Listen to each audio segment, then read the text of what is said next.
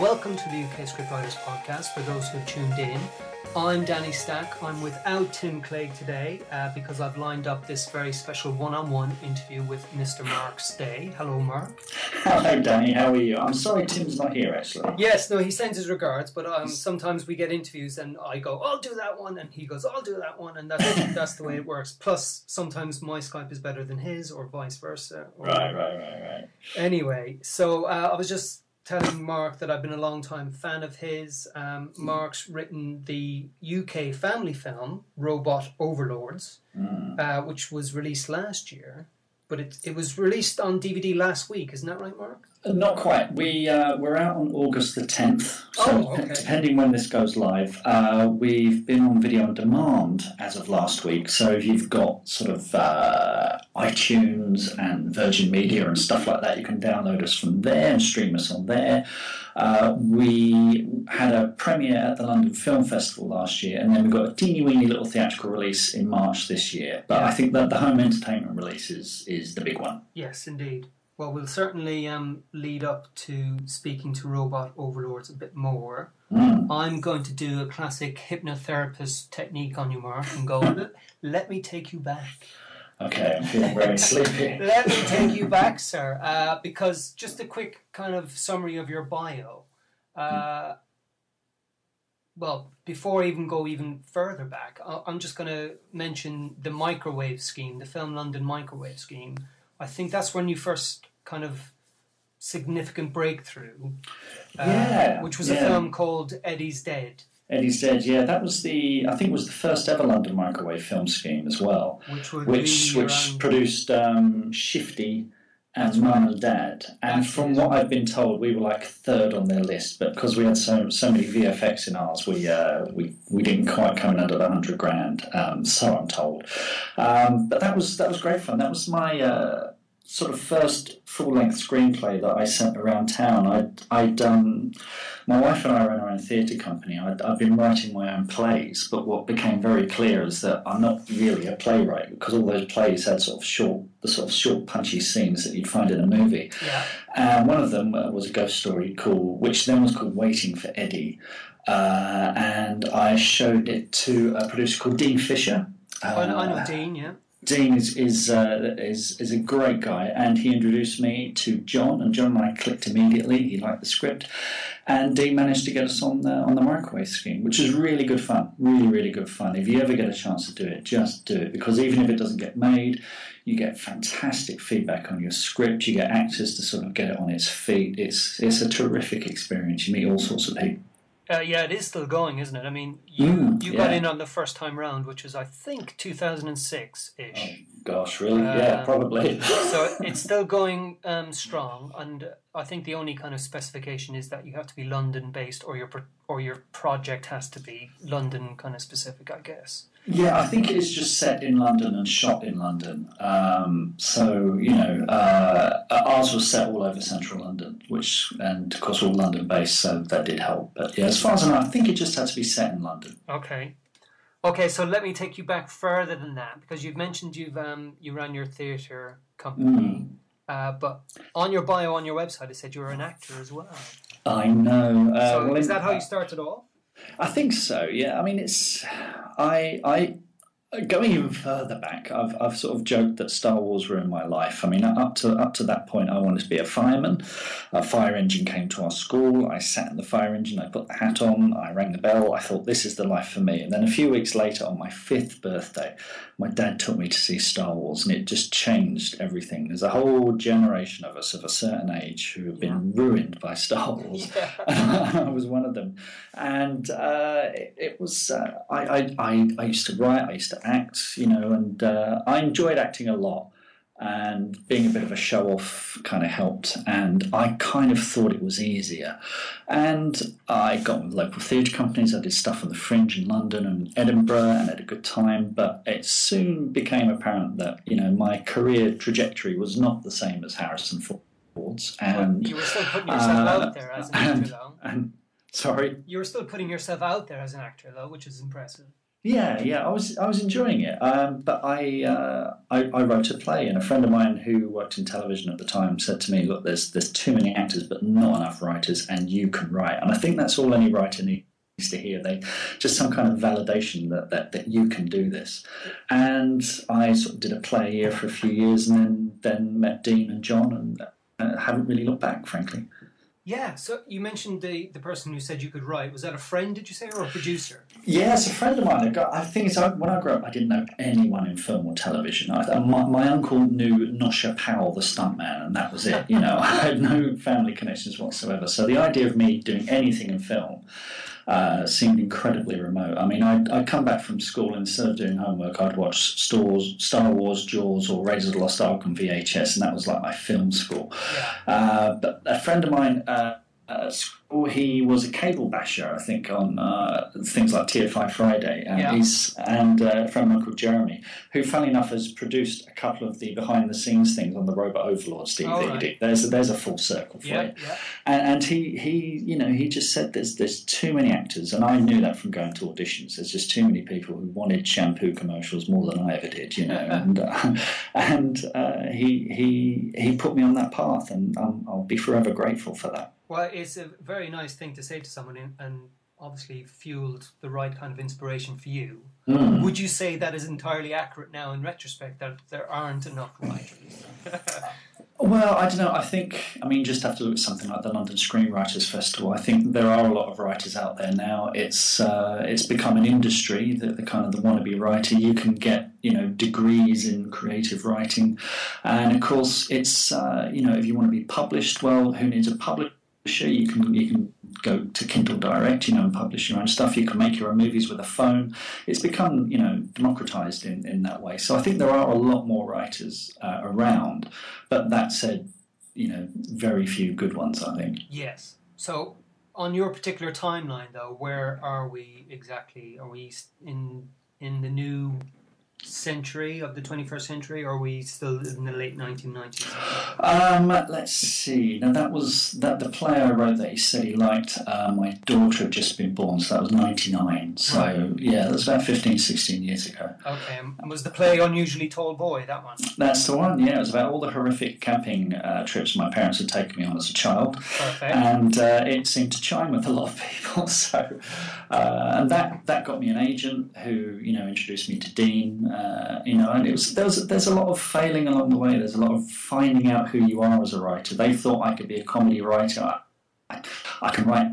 I mean, if you watch Robot Overlords, there's lots of fun in it and lots of comedy in it, but I'm not an out and out comedy writer. yeah. Uh, so there's a lot of you know trying this and trying that and getting it wrong, and getting it wrong. But as you, the more you get it wrong, the, the kind of the better you get. You know, you start exercising different muscles. You start becoming more confident each time you sit down to write something new. So, did you sit down? You know, a friend telling you maybe over a beer that you can write is Mm. all very well, but so did you consciously kind of sit down and go, right? I'm going to give this a full and proper go. I mean, your daughter's just born. You just said. So that obviously has a, a specific challenge in terms of income and responsibility. Well, I, writing as well is something I can do around the day job, and I've worked in bookselling and publishing for the last 20 years, and, and acting was becoming uh, increasingly exhausting and more difficult to do with young children as well. So it, uh, it, it all kind of made sense to me. And I think, like a lot of writers, I read every book out there, you know, Robert McKee's story, all of those books on, on how to write, and uh, it, it essentially put gave names to things I kind of already knew, but it was it's it spurred you on, you know. And uh, I we would stage plays, uh, and you get an immediate reaction if it was funny. People would laugh if it worked. They would tell you afterwards. If it didn't work, they would definitely tell you afterwards. And through you know again through making lots of mistakes, you learned what your strengths are, what your weaknesses are, and you start getting an idea of who you are as a writer. And it's, it's only taken about fifteen years. So. that's all. That's all. That's just the beginning. Yeah. Yeah, exactly. Just getting started, you know. Well, we're definitely seeing a theme, I think, in terms of when we speak to writers on the podcast and their background. A lot of them mention um, writing plays or being playwrights of some description, either on radio or theatre, has been Mm. has been a good kind of breeding ground. So, would it be fair to say that, you know, from the time that you sat down to be a, a screenwriter, you were still writing plays or putting on plays and things like that. Definitely, definitely. I, I just think um, the opportunities in the UK are there with radio. They're there with. I mean, theatre. It's you know we could put on a play at my local theatre in Epsom uh, for a few hundred quid, and Yeah. we nine times out of ten we'd make that money back. Wow. Um, so you know, it was fairly low risk. I was fortunate in that I knew a lot of actors. I knew some great techie people, some lighting people, and directors and people like that who could, who could, you know, we could all work on this together.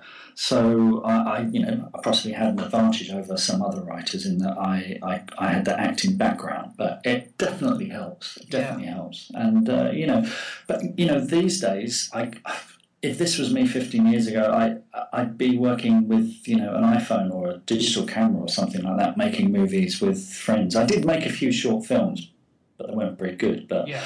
uh, it's it's so much easier now, so much easier to get your your film out there and get it seen. You know. And, Well, yeah, uh, exactly. you know uh, whether or not it's any good is another thing entirely. But you know the the uh, the, the the the avenues are there to get stuff out onto the net. Well, during this time, did you kind of have any specific ambition or goal in mind with regards to your kind of screenwriting career? Or were you just kind of rolling with whatever was happening at the time? Well, you know, I I wanted to write feature films. Um, I, you know, I um, it's it seems.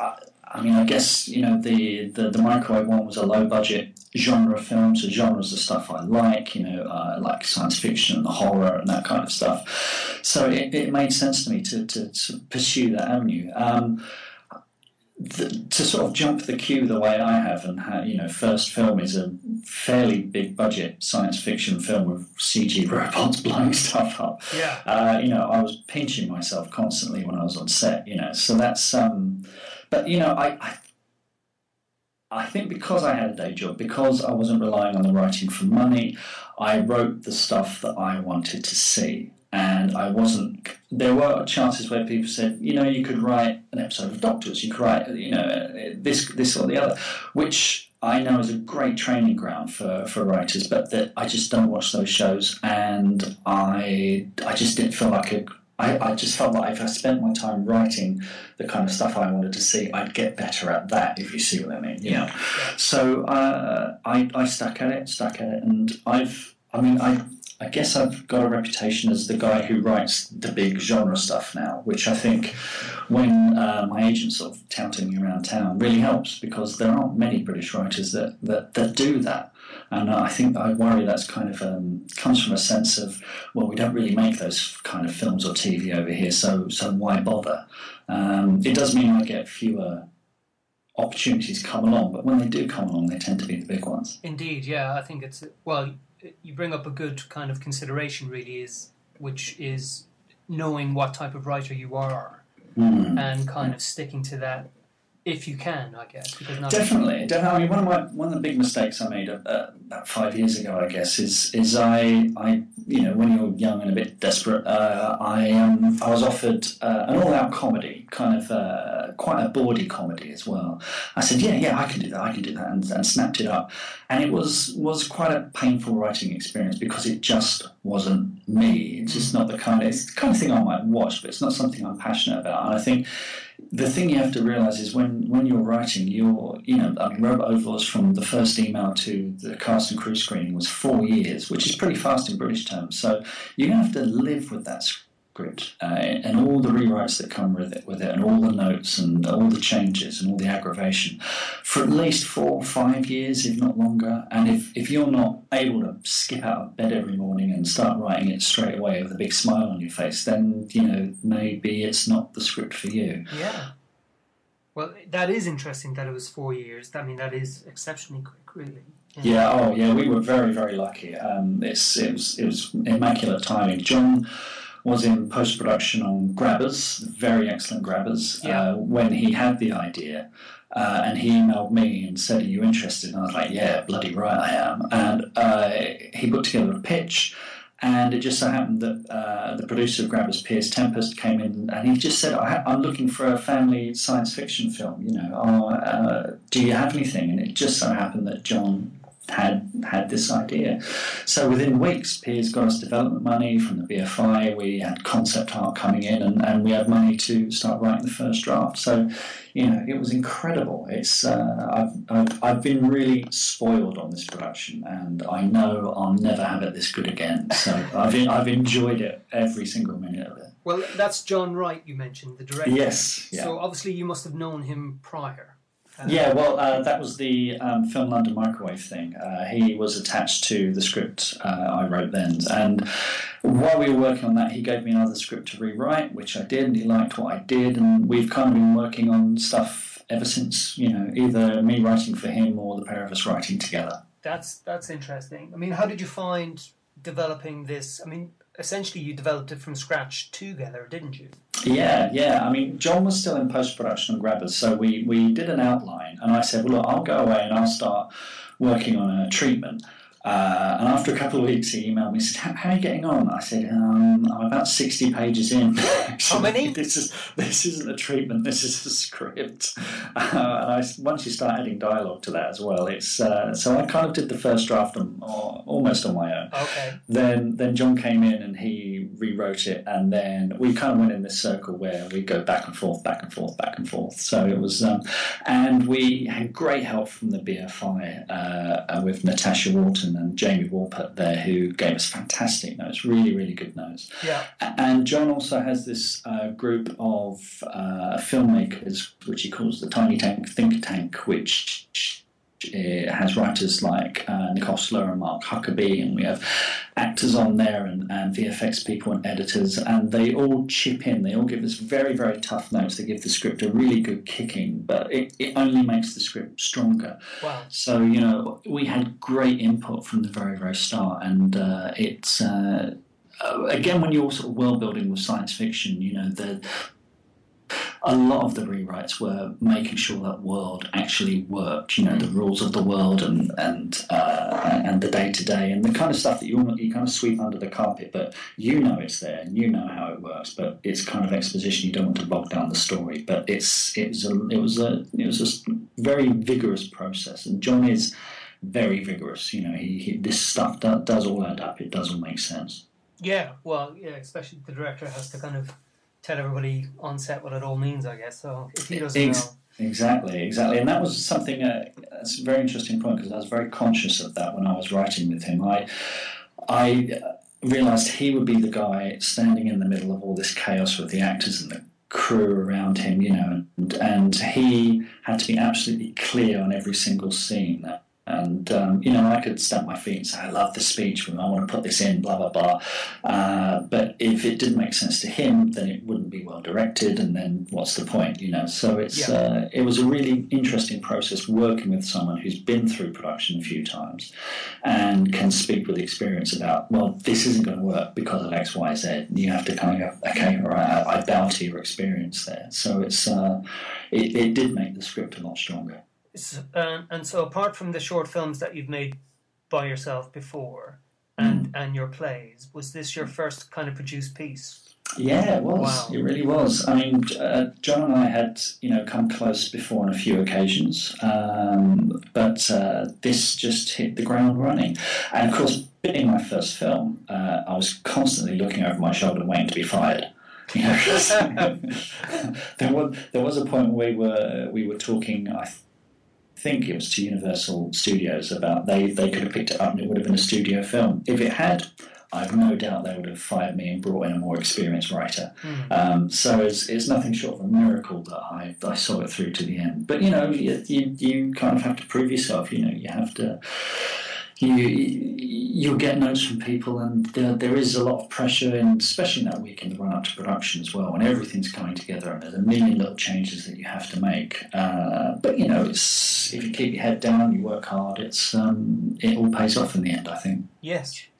Well, now that we have the nice retrospect of the film being out for over a year now, Mm. um, what's your kind of recollections looking back in terms of the differences between writing a script and thinking you know what works and what doesn't and how everything's going to kind of turn out?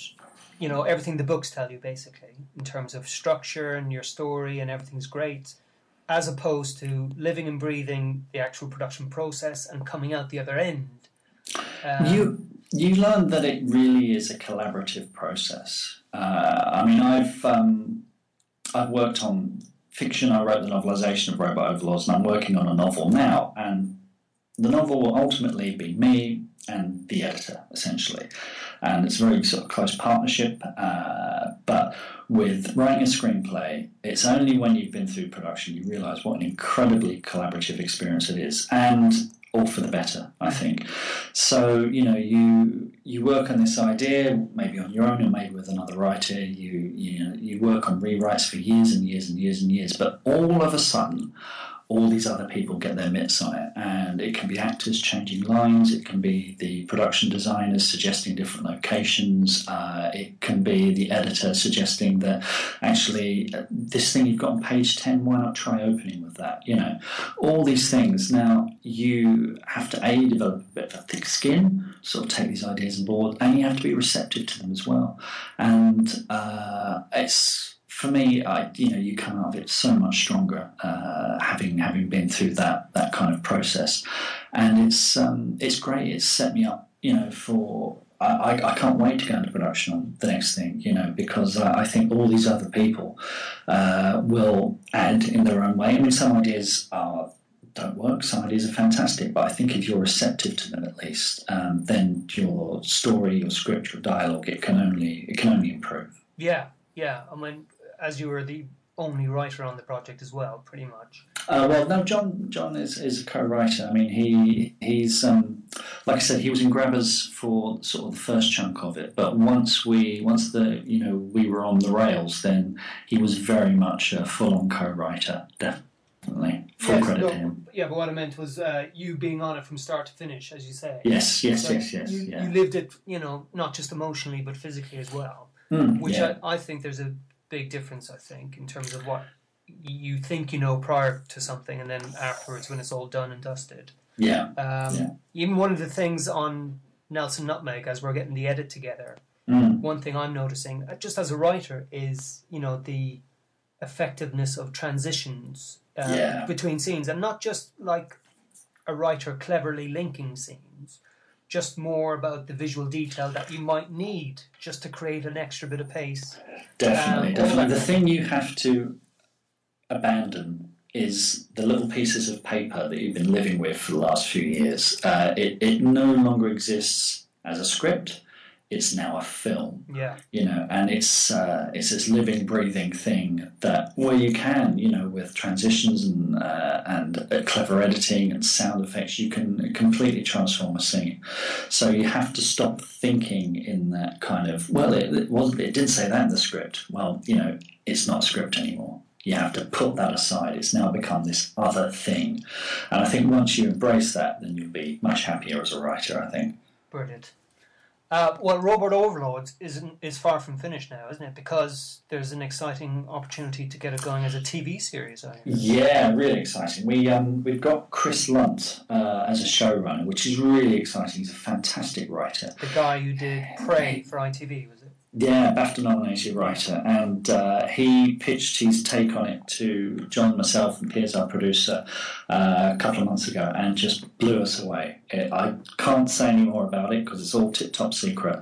Um, but it's fantastic. So really, it's taken kind of our premise and taken it somewhere else, and it's really exciting. Really, really exciting. So Chris is is essentially running the show. Hopefully, John and I will get to write a few episodes, um, but it's very much his baby now, I think. And it was it was kind of weird at first because it's like there's there's someone else playing with my toys, um, but it's uh, having met Chris, you know, we're in very very safe hands. It's going to be awesome, I think. That's very exciting, yeah. Mm, I mean, we, we should say for the people who maybe haven't even seen the film yet, and because Mm. it's going to be out in DVD next week, uh, you should give us the pitch. Yes, of course. What's it all about? Um, yeah, well, Robot Overlords is set in a world where we've been invaded by uh, uh, robots from another world. They've occupied the entire planet. They defeated our armies in just 11 days. And everyone is confined to their homes. We all have these implants on the sides of our neck, and if you step outside, it activates the implant. You get one warning to go back inside from the, the robot on your street, uh, or you get vaporized. And uh, this has been going on for three years. Our hero, a young man called Sean Flynn, is convinced that his father, who was an RAF pilot before the war, is convinced his dad is still alive. So he and his friends figure out a way to. Uh, they stumble across a way to deactivate their implants and they go on a, a quest to find his father and it's just really good, fun, pacey adventure. We've we've aimed it at kids from about eight to fourteen years old, which I think uh, isn't you know, uh, which is what I love about Nelson Nutmeg because it's it's a it's a section of the market that's not really well catered for in this country. You know, we and if you're eleven, say eleven years old, you haven't seen British kids having a big screen, you know, genre adventure since Harry Potter. You know, so this is that was I was definitely making it for my kids, you know, who are 13, 15 now. Um, and uh, from the test screenings, they just love it. They absolutely love it. If you're, you know, 10 or 11 years old, you can have an absolute Who. If you're a Doctor Who fan, it's been compared to that a few times. So um, it's scary in places. Uh, it's got lots of fun. Uh, it's got lots of action and adventure. And it looks fantastic. John, you know, got some amazing lenses for this. And it's uh, shot in anamorphic and it really looks to business and, and sounds amazing as well. If you've got a bit of surround sound at home, then crank it up because it sounds awesome. I found on the internet an article, it was either an interview or an article that you had written, or an interview, as I say, mm-hmm. and it was your like top seven tips for budding screenwriters. Oh gosh! And yes. if you, I don't know if you remember it, but I'll go through the kind of what, tips. What, what, rubbish did I come out with? And, and, you, and you, you, can fill in the blanks, as it were. Okay, uh, num- number one was uh, read scripts. Yes, definitely, and they're they're everywhere now. You know, you um, there, there's always a in award season is great because uh, the for your consideration season comes up, and you can find legitimate PDF shooting scripts everywhere. So you know, download them, have a read, and just see how other people do stuff and it's uh, you, you soon discover there are no rules, there are just principles, and uh, it's um, it's always refreshing to see someone else's writing. So yeah, and you know you've got BBC Writers Room as well, which is fantastic. So, yes, uh, they've got a uh, a good script library going now. Mm, definitely, my iPad's full of them. So very good. And so number two on your list was write, just write. Yeah, every day if you can every single day. I, you, I mean, I've got a full time job. I write in my commute into work. I write in my lunch break. I write in the commute home, so I can get two hours a day done. Really good, solid writing, plus evenings, plus weekends. You know, there's some. You can do a lot of work in that time. So yeah, I think you know. I mean, I you know I, I know writers who again a lot of writers in the UK have to have a day job and they work around it, or they might take a week off work, or they write just at the weekends, but. I try and do a bit every day, and it is kind of like going to the gym, you know, in that you love it and you and you know it's exercises different muscles, and you know it's uh, once you get to the habit of it, you miss it when you're not doing it. You kind of feel guilty when you're not doing it. So yeah, write every day if you can. Very good. Number three on your list was think, sound, and vision. Mm, yeah, definitely, definitely. It's um, it's I. I uh, I, I, think you know you, you worry so much about getting inside the characters' minds, you can forget what's going on around them. You need to you need to paint a picture essentially and keep it short and punchy as you can. I mean, it helps with something like Robot Overlords, which is quite comic booky in that you can have kaboom, you know, and stuff like that. But it's it's got to jump off the page. You've, you've got to put that image into someone else's head. And usually, it's you know some poor uh, development exec who's reading their fifth or sixth script of the day you know, and if they can't visualize it, then they're going to put you down after 10 pages, you know. So, uh, yeah, you definitely need to keep it punchy. Keep it punchy, thinking sound and vision, I like it. Absolutely. Uh, number four, a big one, is rewrite. Oh yeah, you got to learn to love the rewrites. I, I, I, do love the rewrites. You know, I, uh, I, I mean, robots was 20, 21 drafts in the end, uh, but you know, in between that, there were a million changes that we made, and uh, I think again, once you once you get a bit of experience and you learn that the rewrites only make your script stronger, you know, and uh, it's it you you'll only get better by rewriting. Well, I mean, when I wrote my plays, I might have written four or five drafts tops, and when I look back at them now, I think, God, they're so unfinished. They need so much work. Whereas um, with a script now, the other thing to resist is not to send it out early you might think it's done, you might think it's finished, let it sit for a week, put it away, go and do something else, go and work on something else, and you come back and you go, oh my God, what was I thinking? You know, you'll see all sorts of gaps there.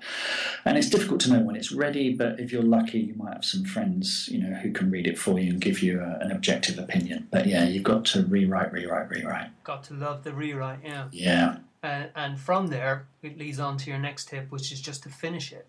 Mm, yeah, yeah. So many, um, you know, so many writers I, I know uh, have been working on the same thing again and again and again for years. You know, and, and sometimes you just have to, you know, just get to the end. Get to the end. You, get, you know, there's that term, the vomit draft. Just Yeah. get that ninety or hundred pages down. Most of it's going to be rubbish, but you've written the end, and at least you can go back and start piecing it together again with, with your rewrites. You know, this this idea that you'll you know, no one ever shot their first draft, at least none that was any good anyway. I, you know, it's uh, uh, it's you, you, yeah, get to the end, finish it. Then at least you can put it away for a while, start working on something else, then go back to it and, and have another look at it. Yes.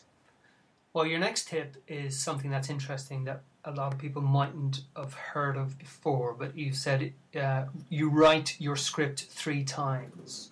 Yeah, well, this is this is the experience of production. This is you know you write it on paper, then it gets rewritten on set, and then you rewrite it in the edit. Essentially, uh, you know, so the, the paper version is what you present to your producers and your actors and your crew. Uh, then reality kicks in, and it's like, well, we can't use this location, or we, you know, this, this these two scenes are essentially doing the same thing. One of them has to go, and blah blah blah. So, and on set, you know, your actors will come up with uh, new bits of dialogue, which is great. Um, so you're changing stuff all the time on set. You'll realise what works and what doesn't when you're on set. And of course, time is money on set. So there's no point sort of insisting that they, they work on a scene if you instinctively know that it's not going to work. And the edit, the edit was the most incredible learning experience because uh, we had um, we had a brilliant editor called Matt Platts Mills who worked on Grabbers with Jon and I think Tormented before that as well. He's got a really keen eye. Um, but for a week, we were lucky to have uh, an editor called Mick Audsley. He's a bit of a legend, and he was the guy who said to us, um, "There's a character who dies right at the beginning of the film." But in our script, he didn't die until sort of page 10 or 11. He said, Why, why don't you open with that? And we're like, oh, well, I don't know, I don't know. We'll give it a go, Mick. Well, Oh, he was so right. it, it's it's it's one of those things, and you know, you sit in the test screenings now, and the kids are sort of fidgeting, boom, someone is incinerated, and they all sit up and they're all paying attention, and, and they're all gripped, they're all totally hooked. This is a dangerous world. People get vaporized. Pay attention. It's one of the best notes we ever got. So you know, stuff like that all the time. Uh, so yeah, yeah, definitely, it gets it gets written three times. Right. I was I was very lucky in that. John allowed me to sit in on a lot of the edit, partly because I was working on the novelisation. There were things I needed to see, but also, you know, partly just as a as a you know as another pair of eyes. You know, I sort of come in and out maybe once a week and see what they they've been working on, and you know, just offer an opinion. Yeah, no, it's, it's even proving a vital learning curve for me. I think in terms Oh, I of bet, I bet, absolutely. Yeah. Even- like just with sound design and music alone, it's that's almost like a dialogue polish in itself or a script polish in itself. Definitely, absolutely. And again, you know, when you're when you come to write your your next thing, you'll be that that will inform how you write. That will definitely uh, change the way that you approach things next time around. Yeah, all good stuff. And your your last bit of advice, which is great, it's just be yourself. Yeah, to thine own self be true. And this is this is what I was saying about that that, that sort of raucous comedy that I was offered. It just wasn't me, you know. And I, I think um, write the stuff that you want to see and the stuff that you're going to be living with for years and years and years with all these rewrites because. Uh, you know, it has to be you. It has to be. It has to be a projection of yourself in some ways. And if you're lucky, you'll you'll get latched onto projects which uh, uh, you know might, might not have originated from you, but are definitely in your in your ballpark, in your arena. Or if you're coming up with a spec script, then especially if it's a spec script, you know it has to be what you want to see because uh, people will judge you on it. People will assume that you're that kind of writer, and uh, it's um, yeah, it's huge just for your sanity, if nothing else. You know, it's, uh, it's there's nothing more dispiriting than working on something you you hate. Indeed, and and uh, you know, a writing career is going to take time as well. So. Oh yeah, yeah, definitely, definitely it takes years. So. Uh, so you got to live in your own skin. Definitely, definitely. well, that's all great stuff, Mark. We should probably wrap it up now. Taking up mm. too much of your time. No, uh, not at all. My be- pleasure. Before you go, though, I mean, you've had all the excitement of robots and the TV series possibly on its way. Mm-hmm. What else is next for you? Uh, well, Jon and I are putting the polish on a horror script um, that we've been working on. I don't want to, again don't want to say too much about it, but he's attached as director. We've got the producer attached.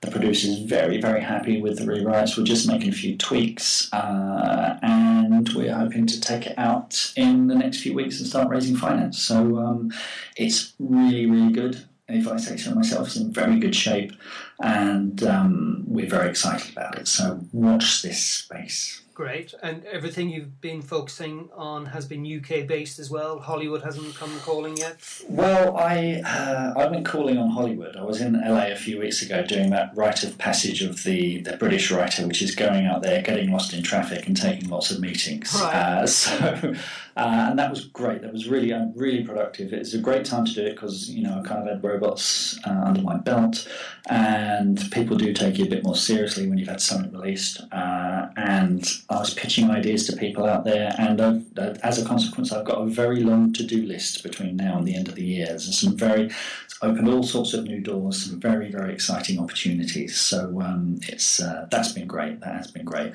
And the horror that Jon and I are working on, uh, we are looking to set in the states as well. So it's um, it's uh, it's it will be in that kind of you know American horror. Yeah. genre where you know they can make a movie for about five million dollars and it, it, gets shown on screens all over the states. It's it's written very much with that market in mind. Okay, sounds very exciting. Mm. I yeah, look forward to seeing lots more from you, obviously. And Thank you, Dan. Online, uh, can can we kind of keep a track of what you're doing online? You're on Twitter. Yes, I'm on Twitter, just at Mark Stay. I have a blog called Unusually Tall Stories, uh, and I'm doing all sorts of um, festivals between now and the end of the year as well. Because I, I wrote the novelisation, I'm at Nine Worlds uh, this Friday. Uh, I'm at the Gollancz Fest in all, uh, October, and also the Bath Children's Festival, uh, which is also in October, I think. So if you're at any of those things, do come and say hi. Brilliant. Well, thanks a million again, Mark. My pleasure, Danny. Thanks for having me on. Hope to meet really you in person. It. Hope to meet you in person real soon. Well, can I also just say I'm a long-term fan of the uh, the podcast, and frankly, if you know if you're a British writer and you're not listening to this podcast, you're definitely missing out. I've had some great advice from you guys, so I really appreciate that. That's the quote of the uh, oh, podcast yeah. now. You are our, you are our fifth anniversary special, so thank you. Oh, awesome! Fantastic. Yeah. Oh, very happy. So again, Tim sends his apologies, but um, just for the listeners, I've been Danny Stack. This has been the UK Scriptwriters podcast. Uh, we're on ukscriptwriters.podomatic.com and you can contact us on ukscriptwriters at hotmail.com. And we're on Twitter and Facebook and everywhere else as UK Scriptwriters. So until then, thanks again to Mark. And, Thank you. And we'll see you again soon.